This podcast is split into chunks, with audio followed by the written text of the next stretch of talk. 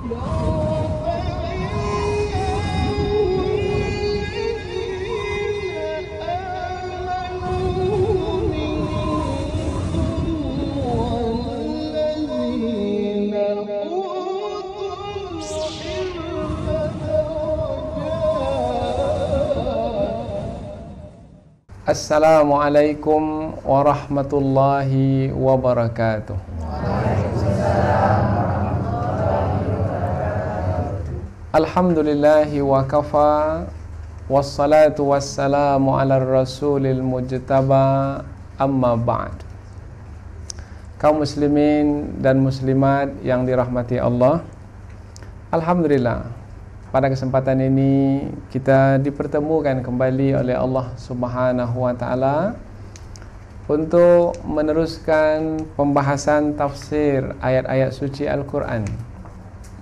Yang pada kesempatan ini kita akan bahaskan ayat yang pertama dari surah Al-Fatihah. Surah Al-Fatihah pula adalah surah yang pertama tertibnya di dalam Al-Quran. Allah Subhanahu wa taala berfirman, A'udzu billahi minasyaitonir rajim. Bismillahirrahmanirrahim. Bismillahirrahmanirrahim. Terjemahannya dalam bahasa kita dengan nama Allah yang maha pengasih lagi maha penyayang. Ayat ini adalah ayat yang biasa kita sebut karena memang semua kita telah mengamalkan ayat ini sebagai zikir zikir yang kita ucapkan setiap kita memulai sesuatu perbuatan. Bismillahirrahmanirrahim adalah ayat yang pertama dari surah Al-Fatihah. Namun sebelum kita membahaskan tentang ayat yang pertama dari surah Al-Fatihah, kita ingin terlebih dahulu membahaskan tentang surah Al-Fatihah itu sendiri sebagai mukaddimah. Surah Al-Fatihah adalah surah yang pertama tertibnya di dalam Al-Quran.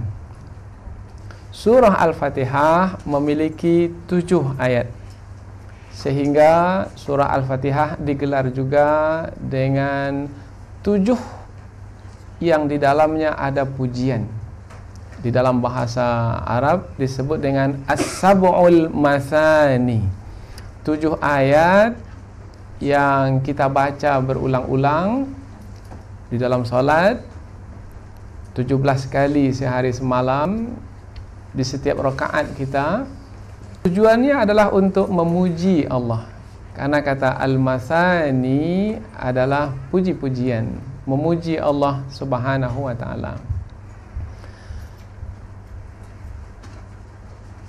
Surah Al-Fatihah kebanyakan ulama mengatakan bahwasanya surah ini adalah surah yang diturunkan di kota Mekah. Maka ia digelar dengan surah Al-Makkiyah. Surah yang diturunkan di kota Mekah. Tapi ada juga di antara para ulama menjelaskannya bahwasanya surah ini adalah surah yang diturunkan di kota Madinah yaitu setelah Rasulullah hijrah ke kota Madinah maka disebut pula dengan istilah surah Al-Madaniyah Namun ada pula pendapat yang ketiga. Pendapat yang ketiga ini mengatakan bahawasanya surah Al-Fatihah ini memiliki keistimewaan karena surah ini turun dua kali. Pertama turun di kota Mekah dan sekali lagi surah ini turun di kota Madinah. Sehingga surah ini menjadi surah Al-Makkiyah Al-Madaniyah. Apabila turun di kota Mekah dan di kota Madinah dua kali bermakna surah ini adalah surah yang sangat penting sekali sehingga Allah turunkan di kota Mekah dan juga Allah turunkan di kota Madinah. Kemudian semakin nampak penting dan berharganya surah ini adalah karena surah ini memiliki nama yang banyak sekali. Dan apabila nama surah itu banyak, maka menerangkan tentang keistimewaan dari surah tersebut. Umpamanya surah Al-Fatihah juga disebut dengan nama Ummul Kitab. Ummul Kitab, Um maknanya induk, Al-Kitab maknanya Al-Kitab. Yang dimaksud adalah Al-Quran. Jadi Al-Fatihah adalah induk kepada Al-Quran. Imam Ibn Qasir dalam tafsir beliau menyebutkan makna induk dari Al-Quran maknanya semua makna-makna Al-Quran setelah Al-Fatihah yang terdapat dalam surah Al-Baqarah, yang terdapat dalam surah Ali Imran, yang terdapat dalam surah-surah sampailah ke surah yang terakhir, surah yang ke-114, surah An-Nas. Semua maknanya dapat dikembalikan kepada surah Al-Fatihah atau dia menginduk ke surah Al-Fatihah atau dengan bahasa yang lain semua makna-makna yang ada dalam Al-Quran lahir dari surah Al-Fatihah karena kata induk itu adalah yang melahirkan atau yang kembali kepadanya. Maka terkumpullah makna di dalam surah Al-Fatihah maka di antara ulama tafsir menyebutkan bahawasanya dalam surah Al-Fatihah terkandung perkara akidah. Dalam surah Al-Fatihah terkandung perkara ibadah dalam surah Al-Fatihah terkandung perkara akhlak-akhlak mulia. Dan bermakna surah Al-Fatihah adalah surah yang meliputi makna-makna yang ada di dalam perkara-perkara agama. Kemudian ada pula nama lain dari surah Al-Fatihah yaitu disebut juga sebagai Ummul Quran. Kalau tadi Ummul Kitab. Kalau sekarang pula Ummul Quran yaitu ibu kepada Al-Quran. Induk kepada Al-Quran. Merujuk kepada Al-Quran sebagai kitab bacaan sebagai kitab petunjuk yang terhimpun di dalamnya yang terhimpun di dalamnya nilai-nilai yang akan membawa manusia kepada tujuan hidup yaitu keselamatan di dunia dan keselamatan di akhirat. Kemudian ada lagi nama Al-Quran yang lain yaitu Ar-Ruqyah. Nah, apabila disebut Ar-Ruqyah bermakna pemeliharaan. Karena surah Al-Fatihah adalah surah yang juga diamalkan untuk memelihara diri. Umpamanya ada yang sakit sakit mungkin karena badannya sakit atau mungkin sakit karena fikirannya runsing sakit mungkin karena dadanya terasa sempit maka bisa disembuhkan dengan membaca surah al-fatihah maka disebut sebagai ar-ruqyah. Nama lain dari surah al-fatihah adalah al-wafiyah yaitu yang menyempurnakan. Al-kafiyah yang mencukupkan asyafiyah yang menyembuhkan dan seterusnya. Apabila banyak nama surah al-fatihah ini bermakna menerangkan tentang keistimewaannya atau ketinggian nilainya kehebatannya maka ada di antara ulama mengatakan surah al-fatihah ini adalah bagaikan samudra. Samudra yang tak ada tepiannya luas sekali samudra yang sangat dalam sekali. Kita selami tak juga nampak dasarnya. Kita selami tak juga jumpa dasarnya. Karena begitu dalam begitu luas begitu dalam. Samudra al-fatihah baik. Jadi dari pendahuluan ini kita dapat lihat bahwasanya surah al-fatihah adalah surah yang amat tinggi sekali nilainya. Bahkan di dalam sebuah hadis Rasulullah menjelaskan dan ia adalah hadis-hadis kursi bahwasanya surah Al-Fatihah ini juga digelar dengan as-salah salat. Ha, dinamakan juga dengan salat yaitu Allah telah bagi solat itu menjadi dua di dalam hadis Nabi. Yang dimasukkan solat di situ uh, bukan solat uh, berdiri rokok iktidal sujud bukan yang dimasukkan dengan solat di situ adalah al-fatihah yaitu sebahagian untuk Allah karena kita memuji-muji Allah dan sebahagian lagi untuk kita karena di dalamnya sebagai doa jadi dari pendahuluan yang singkat ini dapatlah kita memahami bahawasanya surah Al-Fatihah adalah surah yang amat tinggi sekali nilainya. Maka sepatutnya lah kita untuk mengetahui mengetahui kandungannya. Sekarang kita akan mulai dengan ayat yang pertama dari surah Al-Fatihah yaitu Bismillahirrahmanirrahim. Yang pertama kali ingin kita bahaskan adalah perkataan bi yang ada di pangkal ayat bi dengan dengan nama Allah yang Maha Pengasih lagi Maha Penyayang. Apa makna dengan ini? Dengan Salah satu tafsirannya adalah dengan ini membawa makna memohon pertolongan. Jadi dengan itu maknanya memohon pertolongan. Di dalam bahasa Arab, ba itu disebut ba'ul isti'anah. Ba minta tolong. Contohnya umpamanya uh, kita pergi ke tempat ini dengan dengan apa? Dengan kenderaan, dengan mobil. Maka dengan pertolongan kenderaan tersebut meskipun rumah kita jauh jaraknya dari sini dengan pertolongan kenderaan tersebut maka dapatlah kita sampai ke sini jadi dengan di situ maknanya membawa makna memohon pertolongan. Dan kita pula sebenarnya tak punya kekuatan. Kita ni tak punya daya. Daya dan kekuatan sebenarnya adalah milik milik Allah. La haula wala quwata illa billah. Tidak ada daya tidak ada kekuatan melainkan dari Allah. Sekarang ni kita dapat duduk karena Allah beri kekuatan kepada kita.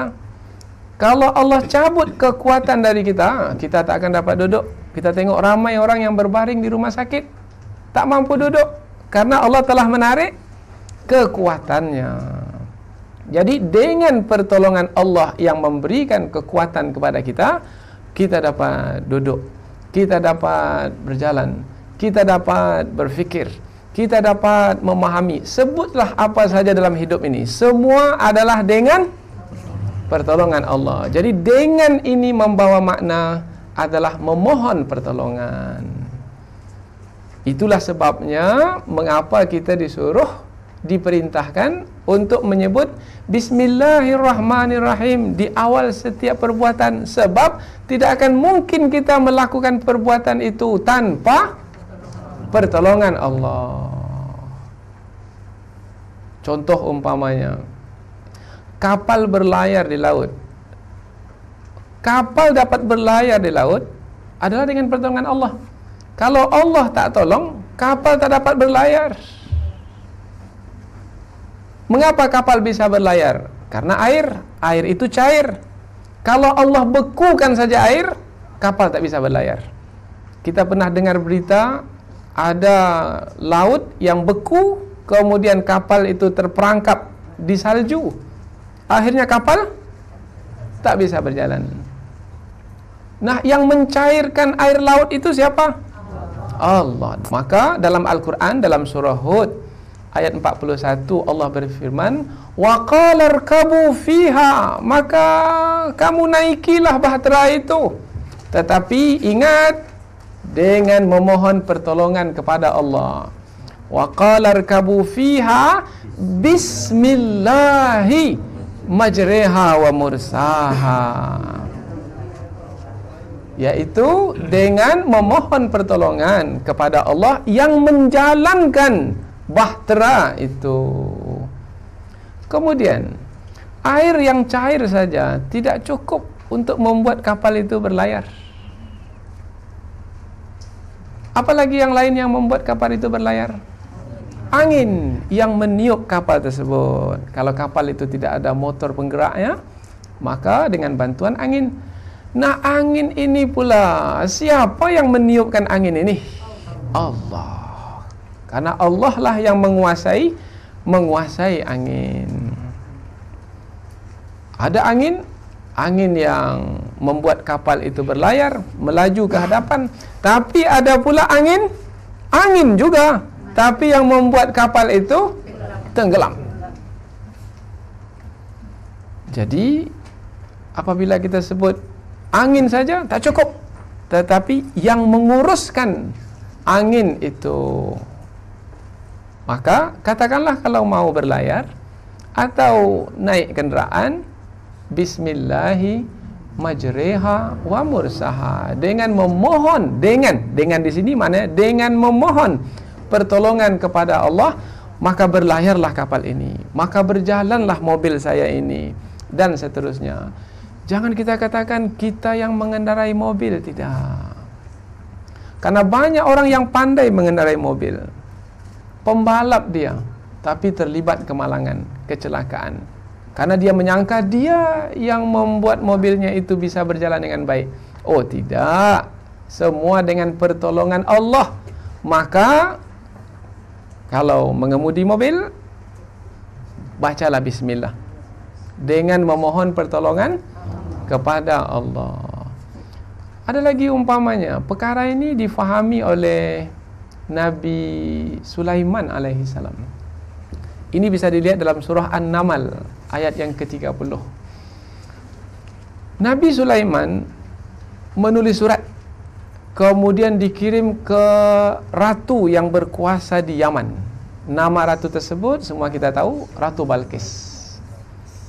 Nabi Sulaiman berharap Ratu Balkis ini karena diceritakan oleh burung hudhud bahwasanya Ratu Balkis ini menyekutukan Allah. Nabi Sulaiman ingin Ratu Balkis ini masuk Islam dan mentauhidkan Allah. Tetapi untuk membuat orang lain mentauhidkan Allah dalam kemampuan Nabi Sulaiman? Tidak. Untuk membuat orang lain mendapat petunjuk dalam kemampuan manusia? Tidak. Karena yang memberi petunjuk adalah Allah. Nabi Sulaiman mengetahui perkara ini, maka Nabi Sulaiman pun menulis surat.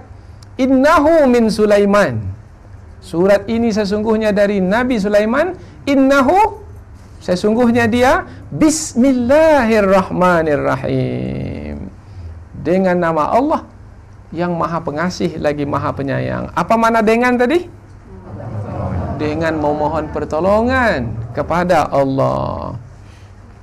Maka Nabi Sulaiman kirim surat tersebut. Kemudian diterima oleh Ratu Balkis. Kemudian disampaikan kepada pembesar-pembesar negeri. Akhirnya melalui surat tersebut Ratu Balkis dan pembesarnya menyerahkan diri, berserah diri, memeluk memeluk Islam. Dengan pertolongan siapa? Bismillahirrahmanirrahim. Itu amalan para nabi. Kalau tadi yang naik kapal tadi amalan Nabi Nuh. Kemudian sekarang pula amalan Nabi Sulaiman. Maka bermakna membaca bismillah di setiap awal perbuatan ia adalah amalan para nabi. Kalau amalan para nabi, maka hendaklah kita mengikutinya. Karena dalam Al-Quran dikatakan, Ula'ikal ladhina hadallah. Para nabi itu adalah orang-orang yang diberi petunjuk oleh Allah. Fabihudahu muqtadih. Maka karena mereka telah mendapat petunjuk, maka ikutilah orang yang mendapat petunjuk. Mengikuti orang yang mendapat petunjuk akan mendapat petunjuk. Tapi kalau mengikuti orang yang sesat, Nah, pastilah akan sesat. Maka hendaklah membaca bismillah di setiap awal perbuatan. Itu pula lah rahsianya. Mengapa Allah meletakkan bismillahirrahmanirrahim di ayat yang pertama, di surah yang pertama. Sebelum kita membaca Al-Quran, memulai Al-Quran. Allah tidak terus alhamdulillahirabbil tidak, tapi dimulai dengan Bismillahirrahmanirrahim. Sebab itulah ilmu pertama untuk memulai sesuatu perbuatan. Bahkan kalau kita lihat ayat yang pertama kali turun kepada Rasulullah apa bunyinya? Ha tengok. Iqra Bismi bi Bismi rabbikal ladzi khalaq. Bacalah, bacalah dengan dengan nama Tuhanmu yang telah menciptakan dengan meminta tolong kepada Tuhanmu yang menciptakanmu. Kalau kamu minta tolong dengan Tuhanmu yang menciptakanmu wahai Muhammad dalam membaca Al-Quran ini akan terbaca semua. Akan terhafal semua. Akan terfahami semua. Akan teramalkan semua. Karena dengan pertolongan Allah apa yang tak bisa? Tak ada yang tak bisa. Dengan pertolongan Allah yang mustahil pun bisa berlaku. Api tak membakar bisa berlaku. Laut yang mengalir bisa terbelah. Karena semua ini berlaku dengan kehendak Allah. Maka Imam As-Suyuti menyampaikan sebuah hadis Rasulullah Siapa yang tidak memulai sesuatu perbuatan dengan ucapan Bismillahirrahmanirrahim Maka perbuatannya itu terputus Sia-sia Tak ada maknanya Karena telah mengabaikan Allah Telah meninggalkan Allah. Padahal tidak ada perbuatan tanpa Tanpa Allah. Kullu amrin Zibalin la yubda'u fihi bi bismillahirrahmanirrahim fahuwa aqta. Dalam riwayat yang lain fahuwa abtar. Terputus. Tidak ada kebaikannya. Jadi apa makna bi memohon pertolongan kepada Allah baul isti'anah Bismillahirrahmanirrahim Bismi dengan nama Dengan nama Allah mengapa pula ada kata nama di sini? Mengapa tidak langsung saja dengan pertolongan Allah? Mengapa pula dengan nama Allah? Kita ada Allah. Kita ada nama Allah.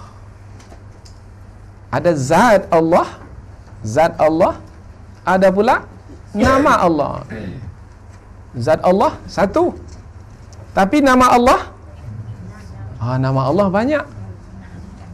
Nama Allah banyak. Allah, nama Allah menerangkan zat Allah. Ar-Rahman, nama Allah juga kembali ke zat itu juga. Ar-Rahim, nama Allah juga kembali ke zat itu juga. Al-Malik, nama Allah juga kembali ke zat itu juga. Mengapa Allah tidak saja sebut langsung dengan Allah, dengan memohon pertolongan kepada Allah? Tapi mengapa pula dengan penggunaan kata nama ini dengan nama Allah dengan memohon pertolongan nama Allah maka di sana ada kata penjelasnya untuk tafsir yaitu dengan memohon pertolongan kepada Allah dengan cara menyebut nama Allah. Umpamanya ya Rahman. Kita sebut nama Allah. Ya Rahim. Ya Malik. Ya Kudus Memohon pertolongan kepada Allah Dengan menyebut Nama Allah. Kita sebut nama Allah. Kita seru Allah. Qul. Qulillahumma Malikal mulk Ya Malikal mulk Wahai zat Yang memiliki segala kerajaan Maka kita panggil Allah dengan namanya. Dengan memanggil Allah melalui namanya maka Allah akan memberikan pertolongannya. Jadi bagaimana meminta pertolongan kepada Allah? Dengan menyebut nama Allah. Bismillah. Dengan menyebut nama Allah kemudian ada pula di antara ulama menjelaskannya Sebenarnya sama bismillah dengan billah sama.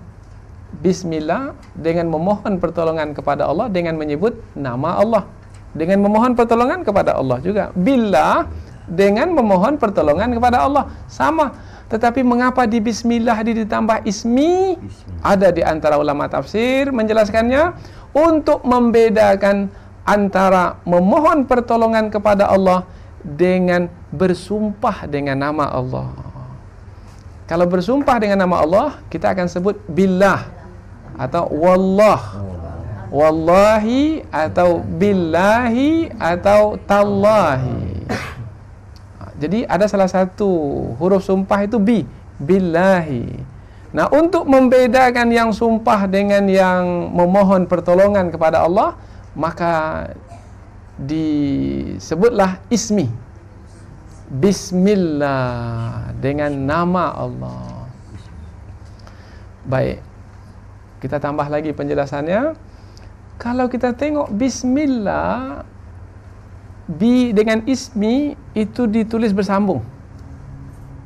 Sebenarnya antara bi dengan antara ba dengan sin itu sebenarnya ada huruf alif ada huruf alif. Kalau kita tengok fasabbih bismi rabbikal azim. Fasabbih bismi rabbika bismi rabbika bismi rabbika. Itu bisminya itu pakai alif. Setelah ba. Tetapi untuk bismillahirrahmanirrahim tak ada b-nya tak ada alifnya. Apa sebab? Jawabannya adalah Sebabnya adalah karena Bismillahirrahmanirrahim adalah ucapan yang selalu diamalkan. Selalu disebut. karena selalu disebut kasratul isti'mal, maka tidak digunakan alif itu. Tujuannya adalah untuk untuk memudahkan atau meringankan.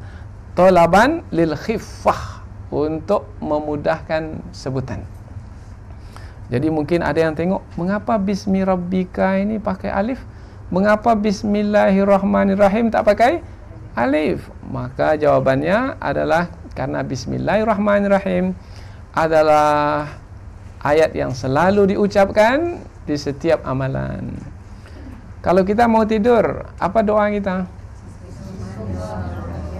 Bismika, bismika Allahumma ahya wa amut bismika dengan memohon pertolongan kepada Allah menyebut nama Allah maka aku tidur malam hari ini. Tanpa pertolongan Allah kita tak akan bisa tidur. Makanlah obat tidur. Kalau Allah tak tidur kan tidak akan mungkin tidur. Wa juga bangun bismika Allahumma ahya ahya bangun juga dengan pertolongan Allah. Kalau Allah tak bangun kan juga tidak akan bangun. Karena yang membangunkan sebenarnya adalah Allah. Ah, itu sebabnya kita membaca doa Bismika Allahumma ahya wa amu. Jadi dari sini nampaklah bahwasanya kata Bismi ini penting untuk difahami karena dialah yang membuat kita bisa melakukan pekerjaan. Tanpa pertolongan Allah kita tidak akan bisa melakukan pekerjaan.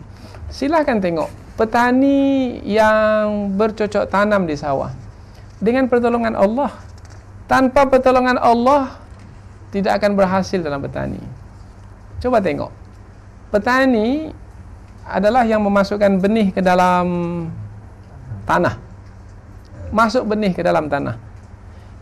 Apabila masuk ke dalam tanah, yang membuat benih itu dia tumbuh sehingga keluar uh, pohonnya yang kecil itu, kemudian keluar daunnya, kemudian terus tinggi. Siapa yang membuat membuat benih itu tumbuh berdaun? Allah yang membuatnya tinggi dan berbuah. Allah yang membuatnya masak. Allah petani tidak.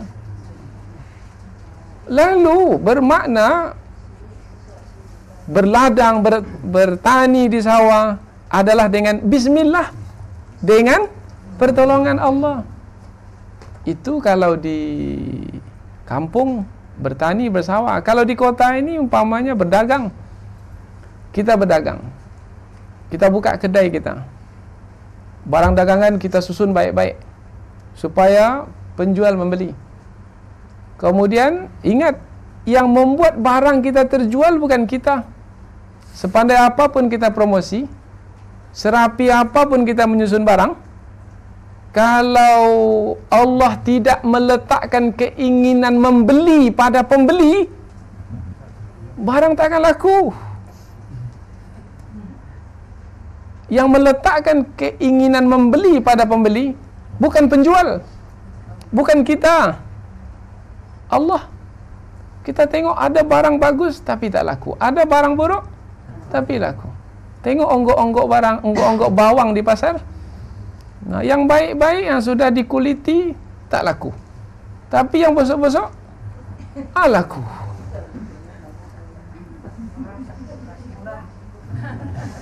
Karena ada keinginan membeli pada pada pembeli Nah, yang meletakkan keinginan pembeli pada pembeli, letaknya keinginan itu di hati dan yang menguasai hati manusia adalah Allah. Maka perdagangan dengan bismillah. Sebut saja apa lagi? Umpamanya suami istri berhubungan itu pun dengan bismillah. Kalau tidak dengan pertolongan Allah tidak akan memberikan manfaat seperti yang kita kehendaki. Bismillahirrahmanirrahim. Allahumma jannibna syaitan wa jannibi syaitana ma razaqtana. Doa ketika suami istri hendak berhubungan menjelaskan bahawasanya dengan pertolongan Allah. Jadi rupanya kita ini hanya pelaku yang semu di alam ini. Pelaku yang sebenarnya, yang sejati sebenarnya adalah Allah. Tidak juga manusia mau memohon pertolongan kepada Allah. Nak juga menjalani hidup sendiri dengan dirinya sendiri? Silakan. Tapi nanti sengsara tanggung sendiri. Karena tidak memohon pertolongan. Yang lemah akan dibiarkan lemah. Tetapi kalau yang lemah itu memohon pertolongan kepada yang kuat, Allah, maka Allah akan kuatkan yang lemah. Allah akan pandaikan yang bodoh. Allah akan menangkan meskipun dengan jumlah yang sedikit. Bismillah. Baik. Kita tambah lagi. Bismillahi. Di sini disebut Allah. Dengan nama Allah. Apabila disebut Allah, Allah ini disebut lafzul jalalah. Lafaz keagungan. Lafzul jalalah. Allah. Ini adalah nama Allah yang pertama dari 99 nama Allah Al-Asma'ul Husna yang pertama adalah Allah. Huwallah. Yang kedua Ar-Rahman, Ar-Rahim. Yang pertama adalah Allah. Kalau disebut kata Allah, maka di dalamnya adalah tauhid. Kalau disebut bismillah, maka maknanya dengan memohon pertolongan kepada kepada Allah dengan menyebut nama Allah, maka memohon pertolongan hanya hanya kepada Allah. Jangan mohon pertolongan kepada selain Allah. Ha, itu makna tauhid.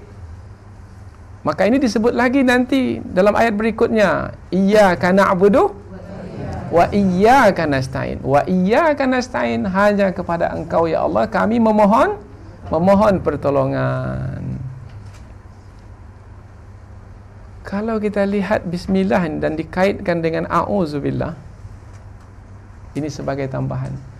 Kalau bismillah ini kita memohon pertolongan kepada Allah untuk mendapatkan kebaikan. Memohon pertolongan kepada Allah untuk mendapatkan kebaikan. Tapi kalau auzubillahi minasyaitonirrajim memohon perlindungan kepada Allah daripada keburukan. Kalau auzubillah memohon perlindungan kepada Allah dari keburukan. Kalau bismillah memohon pertolongan Allah untuk mendapatkan kebaikan. Tengok tingginya nilai di dalam Islam sebagai petunjuk bagi kita. Sehingga dijauhkan kita dari keburukan dan disediakan untuk kita kebaikan. Begitu belas kasihan Allah kepada kita Menyayangi kita Tinggal lagi kita sendiri Menyadari tidak Belas kasihan Allah itu. Bismillahi. Dengan nama Dengan nama Allah. Said Kutub dalam tafsir beliau menyebutkan Bismillah ini adalah sebagai tanda Allah mengajar manusia supaya beradab dengan Allah. Apa makna beradab ini? Bersopan santun dengan Allah, beretika dengan Allah. Karena segala sesuatu dengan pertolongan Allah, maka selayaknya lah memohon pertolongan kepada kepada Allah. Kalau segala sesuatu dengan pertolongan Allah, kemudian mau menjalaninya sendiri dengan dirinya sendiri, maka orang yang seperti ini orang yang tidak beradab karena menunjukkan dirinya sebagai orang yang orang yang sombong. Seakan-akan dia bisa menjalani hidupnya dengan dirinya sendiri. Padahal tidak ada satu pun yang berlaku kecuali dengan izin Allah, pertolongan Allah. Bismillah. Berikutnya lagi, Bismillahirrahman. Dengan nama Allah yang Maha Pengasih. Apa makna pengasih ini? Pengasih Allah yang Maha Pengasih adalah Allah yang memberikan pemberian yang pemberian itu adalah memiliki kebaikan mempunyai kebaikan untuk orang yang menerimanya. Allah yang Maha Pengasih adalah Allah yang memberikan pemberian yang pemberian itu ada kebaikan di dalamnya Allah Ar-Rahman, Allah yang Maha Pengasih adalah Allah yang memberikan rahmat. Rahmat adalah pemberian dari sisi Allah yang di dalamnya ada kebaikan. Allah Ar-Rahman yang memberikan rahmat. Allah telah menciptakan berapa rahmat di alam semesta ini. Allah telah menciptakan seratus rahmat. Seratus, seratus rahmat. Kemudian Allah turunkan satu ke muka bumi ini. Kemudian yang 99 ditahan. Ini dalam hadis sahih dari Imam Muslim. Kapan baru diberikan yang 99 ini? Baru akan diberikan di akhirat. Yang satu itu dari yang 100 itu, yang satu itu maka kita pun dapat berkasih sayang sesama kita. Bukan kita saja, hewan pun dapat berkasih sayang. Kita tengok ada hewan yang melahirkan anaknya. Contoh umpamanya kambing melahirkan anaknya. Kambing melahirkan anaknya dalam keadaan berdiri, kemudian anaknya jatuh. Anaknya berada di antara empat kakinya. Kambing itu nanti akan angkat kakinya dan tidak akan memijak anaknya. Mengapa? Karena rahmat yang diterimanya dari Allah. Kemudian nanti anaknya dijilatnya kemudian anaknya diberi susu, kemudian anaknya dijaganya. Ini semua adalah rahmat Allah. Bukan hanya pada pada manusia. Bahkan dikatakan kalau mau melihat rahmat Allah, segala sesuatu dari tidak ada menjadi ada dengan rahmat Allah. Kemudian segala sesuatu yang sudah ada diuruskan dengan baik adalah dengan dengan rahmat Allah. Jadi rahmat Allah ini bersifat umum. Manusia dapat, hewan pun dapat. Kemudian manusia yang beriman dapat, yang kafir pun dapat. Jadi rahmat Allah ini umum kepada semua manusia. Rahmat yang umum ini datang dari Allah Ar-Rahman. Umpamanya air. Air ini adalah rahmat Allah, dalamnya ada kebaikan dia adalah sebab kepada kehidupan. Tidak ada air, manusia akan mati. Tengok di padang pasir tak ada air, tak ada kehidupan. Tanaman tak tumbuh, binatang ternak tak hidup, manusia pun tak berada di situ. Air, air Allah berikan kepada orang beriman, air juga Allah berikan kepada kepada orang-orang kafir.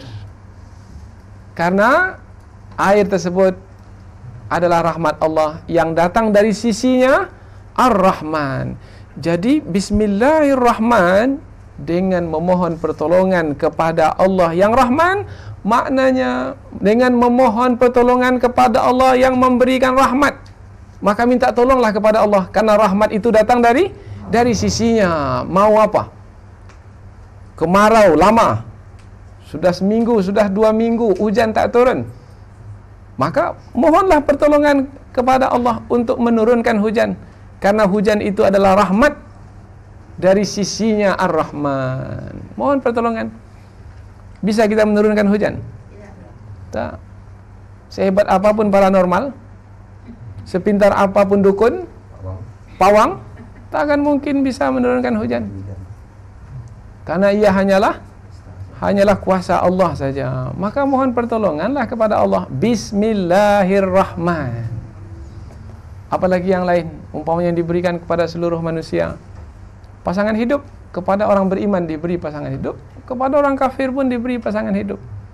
Anak kepada orang beriman diberi anak, kepada orang kafir pun diberi anak. Rezeki, kekayaan, ilmu pengetahuan, kemajuan dan lain sebagainya diberi kepada orang beriman diberi kepada orang tidak beriman dan itu adalah rahmat dari sisi Allah Ar-Rahman.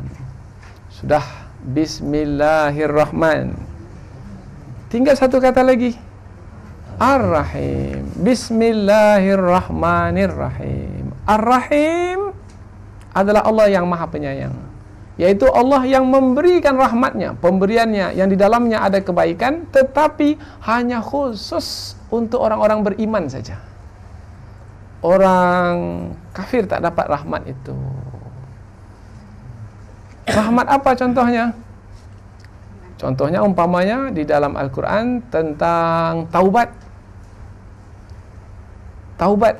Hanya penerimaan taubat itu hanya untuk orang-orang beriman saja. Orang kafir tidak akan diterima taubatnya. Orang beriman wa kana Allahu ghafuran rahima atau dalam ayat yang lain wa kana bil mu'minina rahima dan terhadap orang-orang beriman Allah itu Maha Penyayang. Contoh umpamanya rahmat yang khusus kepada orang beriman Rasulullah Rasulullah itu rahmat yang khusus kepada orang beriman Padahal Rasulullah ini adalah rahmatan lil alamin Sebagai rahmat bagi semesta alam. Tetapi adakah semua manusia menerima Rasul sebagai Rasul dan mengikuti Rasul? Tidak. Siapa yang mau mengikuti Rasul? Menjadikan Rasul sebagai contoh dan teladan?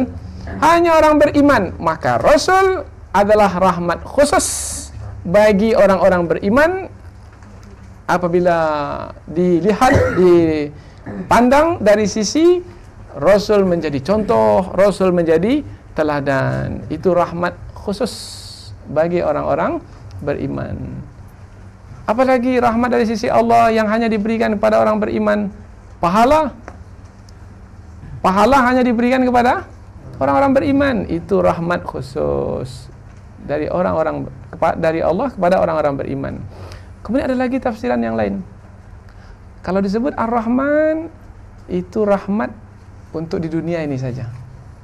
Semua manusia dapat. Tapi kalau Ar-Rahim adalah Allah yang memberikan rahmat, yang rahmat itu bukan diberikan di dunia ini saja, tapi dia berterusan ke akhirat sana. Dan di akhirat pula siapa yang dapat rahmat tersebut? Semua orang? Tidak, hanya orang-orang yang beriman saja. Fa ammal ladzina biyaddat wujuhuhum fa fi rahmatillah. Siapa yang ber berseri ber berseri-seri wajahnya maka dia berada di dalam rahmat Allah. Siapa yang dimasukkan? Orang-orang beriman saja. Orang kafir bagaimana wajah mereka? Ah, fa ammal ladzina swaddat wujuhuhum. Adapun orang yang hitam kelam, hitam lebam muka mereka. Ini adalah orang-orang kafir. Dapat rahmat? Tidak. Jadi Ar-Rahman, rahmat yang Allah berikan kepada semua manusia di dunia. Ar-Rahim adalah Allah yang memberikan rahmat. Yang rahmat itu diberikan di akhirat. Yang rahmat itu hanya khusus diberikan kepada orang-orang beriman. Selesai sudah pembahasan kata per kata. Sekarang kita tengok ayat ini. Bismillahirrahmanirrahim. Dengan nama Allah yang maha pengasih lagi maha penyayang. Sebenarnya ayat ini tak sempurna. Sebenarnya ayat ini masih sepotong. Setengah ayat baru sebenarnya. Tapi kalau kita tengok ayat ini sudah dibuat satu ayat. Setelah ayat ini Bismillahirrahmanirrahim dibuat nanti bulat angka satu bermakna ayat ini sempurna. Tapi sebenarnya kalau ditengok dari tulisannya itu dia baru sepotong. Sebenarnya kita tak faham. Untuk untuk memahaminya sebagai satu ayat. Umpamanya dengan nama Allah yang Maha Pengasih lagi Maha Penyayang. Tak faham sebagai satu ayat. Contoh umpamanya dengan pena yang bagus lagi mahal. Faham? Tak selesai ayat ini. Ayat ini baru sepotong. Kalau saya sebut saya menulis dengan pena yang bagus lagi mahal. Faham? faham. Tapi kalau dengan pena yang bagus lagi mahal. Apa ini maksudnya ini? Belum lagi. Apa lagi umpamanya? Umpamanya kita uh, uh, apa? Berlayar di laut. Dengan apa kita berlayar? dengan kapal. Kemudian kita katakan dengan kapal yang besar lagi kuat. Dengan kapal yang besar lagi kuat. Apa ini? Kita tak faham. Baru faham saya berlayar dengan kapal yang besar lagi kuat. Faham? Faham. Dengan nama Allah yang Maha Pengasih lagi Maha Penyayang masih belum sempurna. Jadi kapan baru sempurna? Baru sempurna umpamanya saya makan dengan nama Allah yang Maha Pengasih lagi Maha Penyayang. Saya minum dengan nama Allah yang Maha Pengasih lagi Maha Penyayang. Saya membaca dengan nama Allah yang Maha Pengasih lagi Penyayang. Baru satu ayat. Apalagi yang lain? Saya belajar dengan nama Allah yang Maha Pengasih lagi Maha Penyayang. Tetapi mengapa Allah tak sebut perbuatan-perbuatan ini? Perbuatan makan, perbuatan minum, perbuatan membaca, perbuatan-perbuatan yang lain. Mengapa tak disebut? Tak disebut karena memang telah dimaklumi. Menyebut nama Allah adalah pada setiap perbuatan. Kalau hendak disebut, maka panjanglah akan disebut nanti. Nah, aqra'u wa ashrabu wa wa ata'allamu panjang mau disebut nah karena memang menyebut bismillahirrahmanirrahim dalam setiap perbuatan maka Allah sembunyikan untuk menunjukkan membaca bismillah adalah di permulaan setiap perbuatan. Yang di dalamnya ada kebaikan. Dan memang kita disuruh untuk melakukan kebaikan. Dan jangan salah pasang pula. Dia melakukan keburukan kemudian untuk membuatnya baik dia baca pula bismillah maka jelas sudah dua kesalahannya. Kesalahan yang pertama memang dia tak dibenarkan untuk melakukan keburukan. Kemudian pula untuk membenarkan keburukan dia pula baca bismillah. Tidak pada tidak pada tempatnya. Ha, ini adalah kebodohan yang bertingkat namanya. Maka tidak dapat diterima. Baik, bismillahirrahmanirrahim. Dengan nama Allah yang Maha Pengasih lagi Maha Penyayang. Dengan memohon pertolongan kepada Allah yang Maha Pengasih lagi Maha Penyayang, ini adalah ayat pertama, ini adalah ilmu pertama bagaimana memulai perbuatan. Kalau sudah memulai perbuatan, tentu nanti perbuatan itu akan berakhir makan tentu nanti akan selesai makan kalau sudah selesai makan apa pula ilmunya selesai makan Alhamdulillahirabbil alamin. Ini ayat yang kedua dan ini nanti kita akan bahaskan pada pengajian yang akan datang insyaallah. Sampai di sini mohon maaf atas segala kesalahan dan kekhilafan. Wabillahi hidayah wa taufik. Wassalamualaikum warahmatullahi wabarakatuh.